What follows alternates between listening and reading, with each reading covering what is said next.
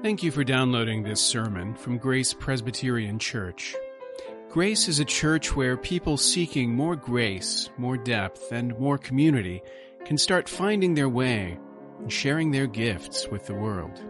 You can follow us online at graceforsiouxfalls.org.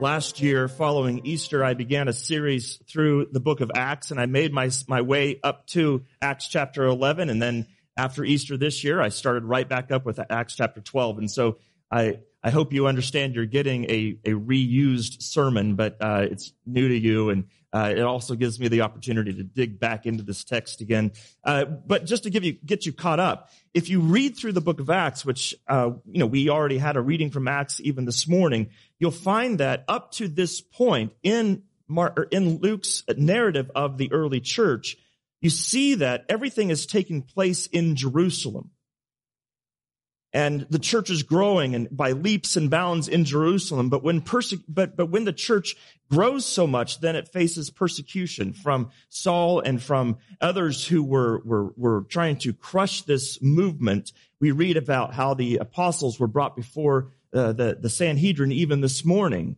questioning them by whose authority they were preaching the name of Christ and healing people in the temple. So this persecution caused the church to scatter and go out into the world.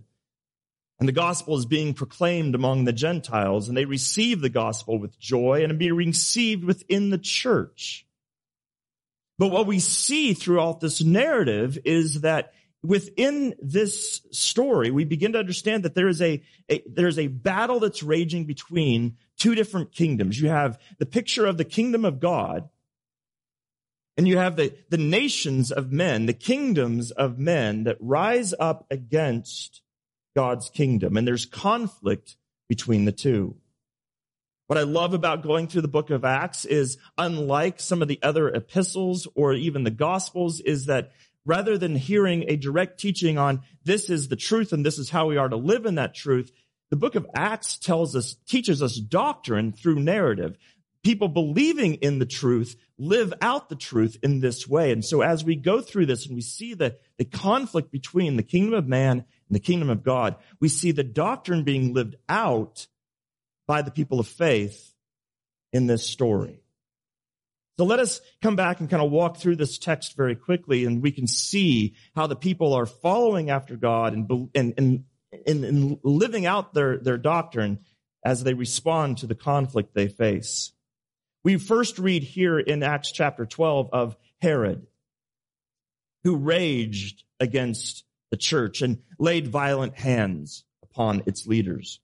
It's good to understand who this Herod was. This Herod was the grandson of Herod the Great, who we read about at the beginning of the gospel of Jesus Christ. This Herod was the nephew of Herod Antipas, who put John the Baptist to death and heard Jesus' testimony or interviewed Jesus before his crucifixion. This was Herod Agrippa the first. He was raised in Rome, grew up as a childhood friend of Claudius and Caligula, who both eventually rose to power as an emperor over Rome and as a, as a favor to their friend, they put Herod Agrippa in power over Judea.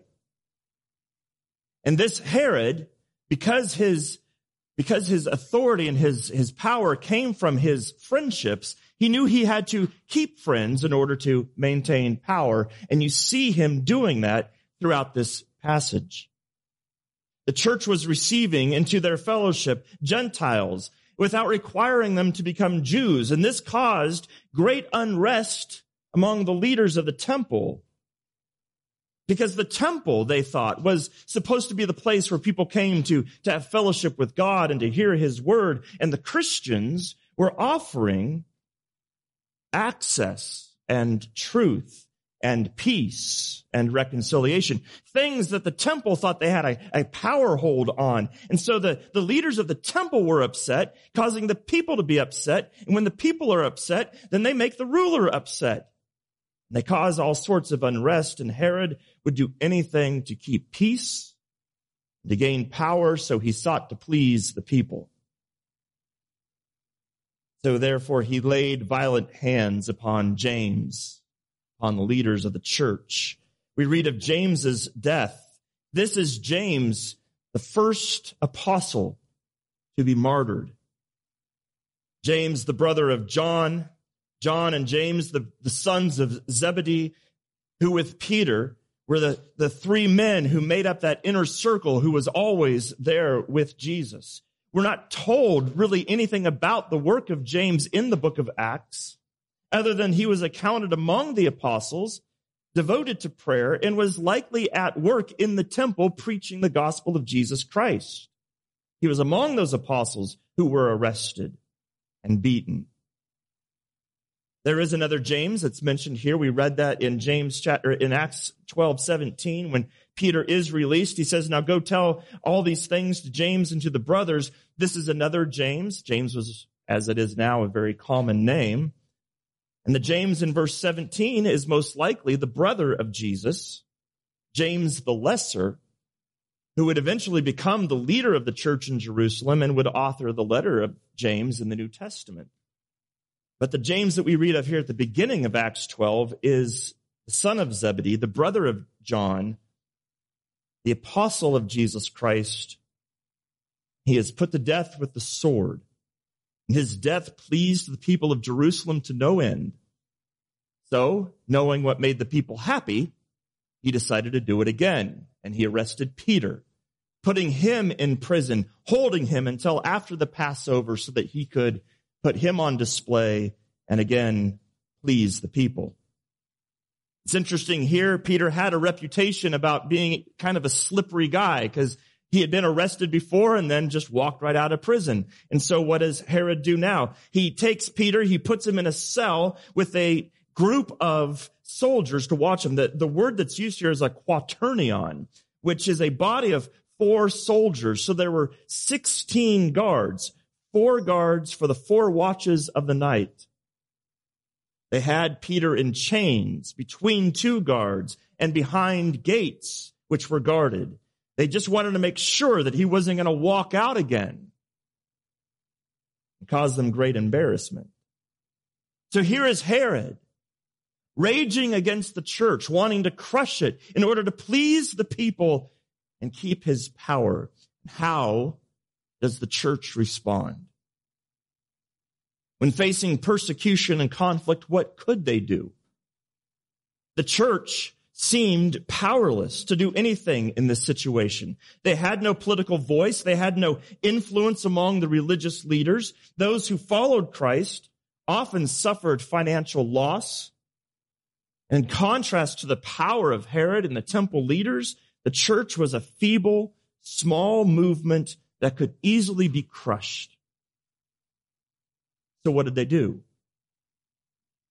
Well, Luke tells us here in Acts 12, there in, in, uh, in, in, uh, excuse me, in verse 4 and 5, that when they, when they arrested Peter, Peter was kept in prison, but earnest prayer for him was made to God by the church. This word for earnest just describes the, the, the strain, the struggle that they faced in prayer. This earnest means to stretch or to strain. They were making prayer. This word is also a, an imperfect verb, which means that it was active and ongoing. They were straining in their prayers before God. It wasn't just a, hey, we're going to throw up a quick prayer and, and hopefully that God will hear it. Instead, they came together and in one voice, they were making their pleads before God that God would hear them and intercede. They were praying as a church. They could have and certainly must have been praying at home and alone, but the value of them coming together was that they were united in prayer and their hearts and minds were one as they came and made their intercession before God. Beloved, I think this is often an overlooked blessing that we have in the resurrection of Jesus Christ. Jesus' death and resurrection secured not only the salvation of sinners, but through his being raised from the dead, we now have access to God through a living Savior who intercedes, prays for us. So when we pray to God, we're trusting in our risen Lord and Savior Jesus Christ. We are actually coming to the living King of Kings, the Lord of Lords. All earthly powers, all dominions and authorities are being put under his feet, are being brought captive to his word. We have this beautiful gift of being of having an audience before the throne of grace. And that's what the people did when they faced tremendous persecution and overwhelming odds. They prayed. Herod raged, flexing his power, beheading James and planning to kill Peter. The followers of Christ appealed not to worldly powers. They didn't demand their rights. Instead, they went to the source of all authority. They turned to God in prayer. They knew that it was the throne of heaven that was ultimately in control. They did not appeal to Herod's court. They went to the highest court and left it with God. And God answered in mysterious and wondrous ways. Now, surely they must have prayed for James, but James was, was martyred. And indeed, this fulfilled what Jesus said to James and John in Mark 10:35. If you read through that story in the gospel, here they, Jesus has just said that the son of man must be betrayed and put to death and on the third day rise again. And James and John sneak up to him and say, Hey, Jesus, when you get to your throne, will you let us sit at your right and left hand? Jesus says, you don't even know what you're asking. Can you drink the cup that I will drink? And James and John said, yes, we can. Here in Acts 12, James drinks that cup. He is put to death as his savior was. For the name of Jesus Christ, he was martyred. Here God has fulfilled this prophecy. James is put to death for the sake of the gospel, but Peter is released for the sake of the gospel. And there's some awesome things to notice about this release. Peter has great peace while he's sitting in prison. He's chained uncomfortably, mind you, between two guards who probably are not treating him very nicely, but he still falls asleep. He's bound in chains in the watch of the night. He's sleeping on the stone floor. He's granted peace in the midst of a terrifying situation. He knows that the blade awaits him. Yet he sleeps and he sleeps so well that when the angel comes and light fills the cell, he still has to strike Peter to wake him. Anybody with kids ever have to get down and shake the kids to wake them up in the morning? You turn on the lights, they're still sound asleep. You have, you say their name, they're still sleeping. You have to physically jar them to get them up. That's what the angel is doing. The angel comes, he strikes Peter, tells him to get up and get dressed, reminds him to put his shoes on, to wrap his coat around him. And then the chains fall off and the doors open and they walk out of prison. Peter willingly follows, not saying a word, thinking it's all a vision, a dream. What a glorious dream it would be. But when the angel left him, he was standing outside the prison and suddenly he knew that it was the Lord who had delivered him. So he goes to where the disciples are gathered. They're praying and Rhoda, the servant, comes and answers the door, but she won't let him in. Instead, she runs back and says, Hey, Peter's at the gate. And they said, No, no, no, he can't be. He's in prison. That's what we're praying about. They can't accept that Peter would be at the door. It must be his ghost, they thought. Perhaps he's already dead. But indeed, he was there. They let him in. They had fellowship. They prayed. They rejoiced. And then Peter went his way. There was a small, actually not a small, a great victory over the raging kingdom of man. And yet the victory was still to come. For Herod would face his demise. We read this at the very end of Acts 12, Herod making his great speech and the people praising him. This event is actually recorded by the Roman historian Josephus, recorded in great detail. Herod, we read, killed the guards who were watching over Peter. Their lives were forfeit for losing their prisoner. So he had them put to death. Still, this would have been a great embarrassment for Herod. So he retreated to Caesarea. And while there, he had to deal with some political problems. Tyre and Sidon, these were cities that were on the coastline of the Mediterranean and they were dependent upon Galilee for their food and protection. Somehow, some way they had offended Herod. So to get back in his good graces, they held a party for him. They had games to honor Caesar on Herod's behalf. During the games, Herod came out dressed in his fine robes and gave an eloquent speech. Josephus tells us that the robes that he was wearing were woven with silver so that when he moved and the sun hit him, it shone like glory. And as he spoke, we're not told what he said, but the people flattered him. He has the voice of a God, not the voice of man. And Herod delighted in their praise. He received this honor. And so God struck him down because he robbed the glory of God. Amazing as the same word is used here for Herod being struck down as when the angel struck Peter. Luke tells us that he was judged because he did not give glory to God. He violated the first commandment to have no other gods before the one true God. And the worms ate him from the inside. Josephus said that he suffered an agony for five days before he died. But God struck him down. And God ended the the conquest of the kingdom of Herod, but God raised up the victory of his word. We're told that the word of God increased and multiplied. This is a simple but powerful contrast of powers.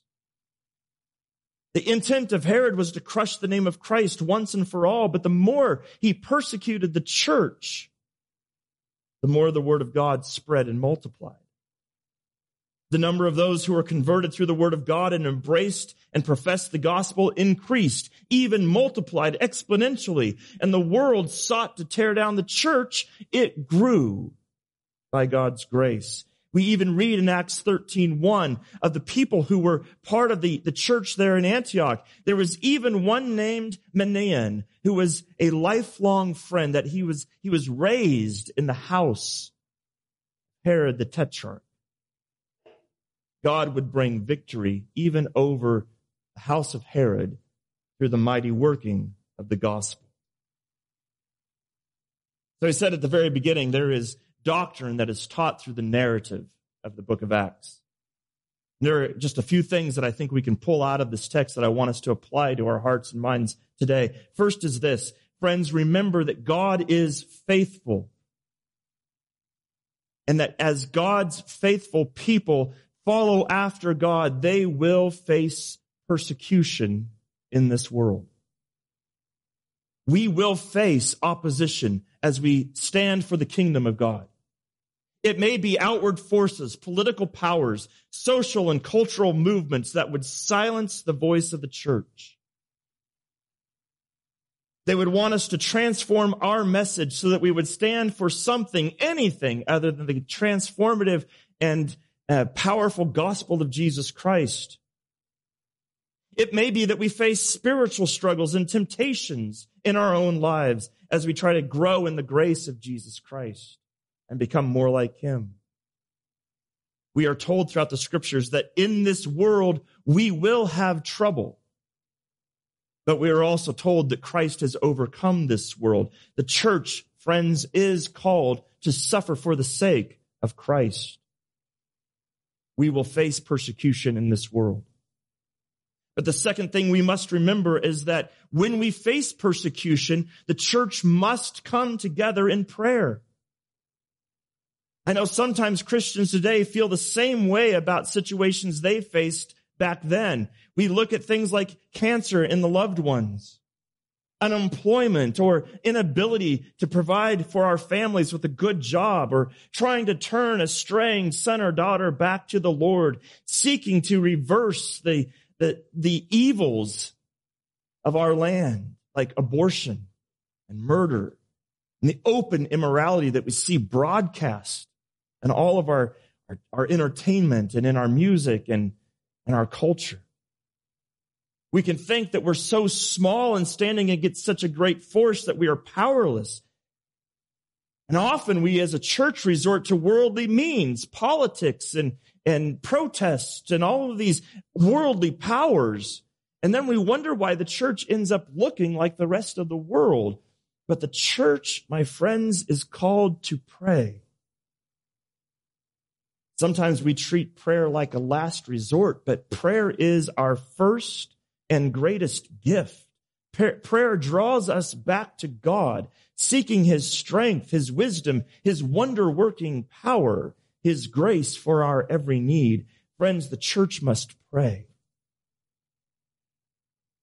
And then we will remember as we face this persecution and as we pray, we must also remember that God's word will bear fruit. God will cause the gospel to increase. Isaiah 55, 11, God says, my word that goes out from my mouth will not return to me empty. It shall accomplish that which I purpose and shall succeed in the thing for which I sent it. Beloved, the word of God is not powerless. It is not useless. It is effective. We need to be taught and it teaches us about God and ourselves in the way of salvation. We need to be rebuked and it rebukes us in our sin and unrighteousness.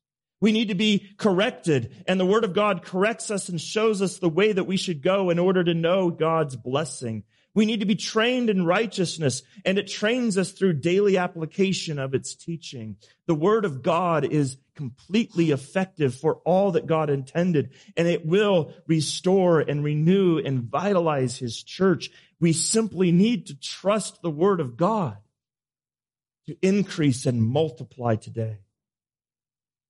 Hebrews 4 says the word of God is living and active, sharper than any double-edged sword. It penetrates even to dividing the soul and spirit, joints and marrow. It judges the thoughts and attitudes of the heart. The word of God and the word of God alone gets us gets through us as no human words can. If we want to see transformation, in our own lives and in our community, trust the word. The old hymn says, let good and kindred go. This mortal life also. The body they may kill. God's truth abideth still. His kingdom is forever. Thank you for listening. You can find more sermons from Grace and information about joining us for worship by visiting our website at graceforsiouxfalls.org. We also invite you to visit the iTunes store and subscribe to the Sermons of Grace podcast.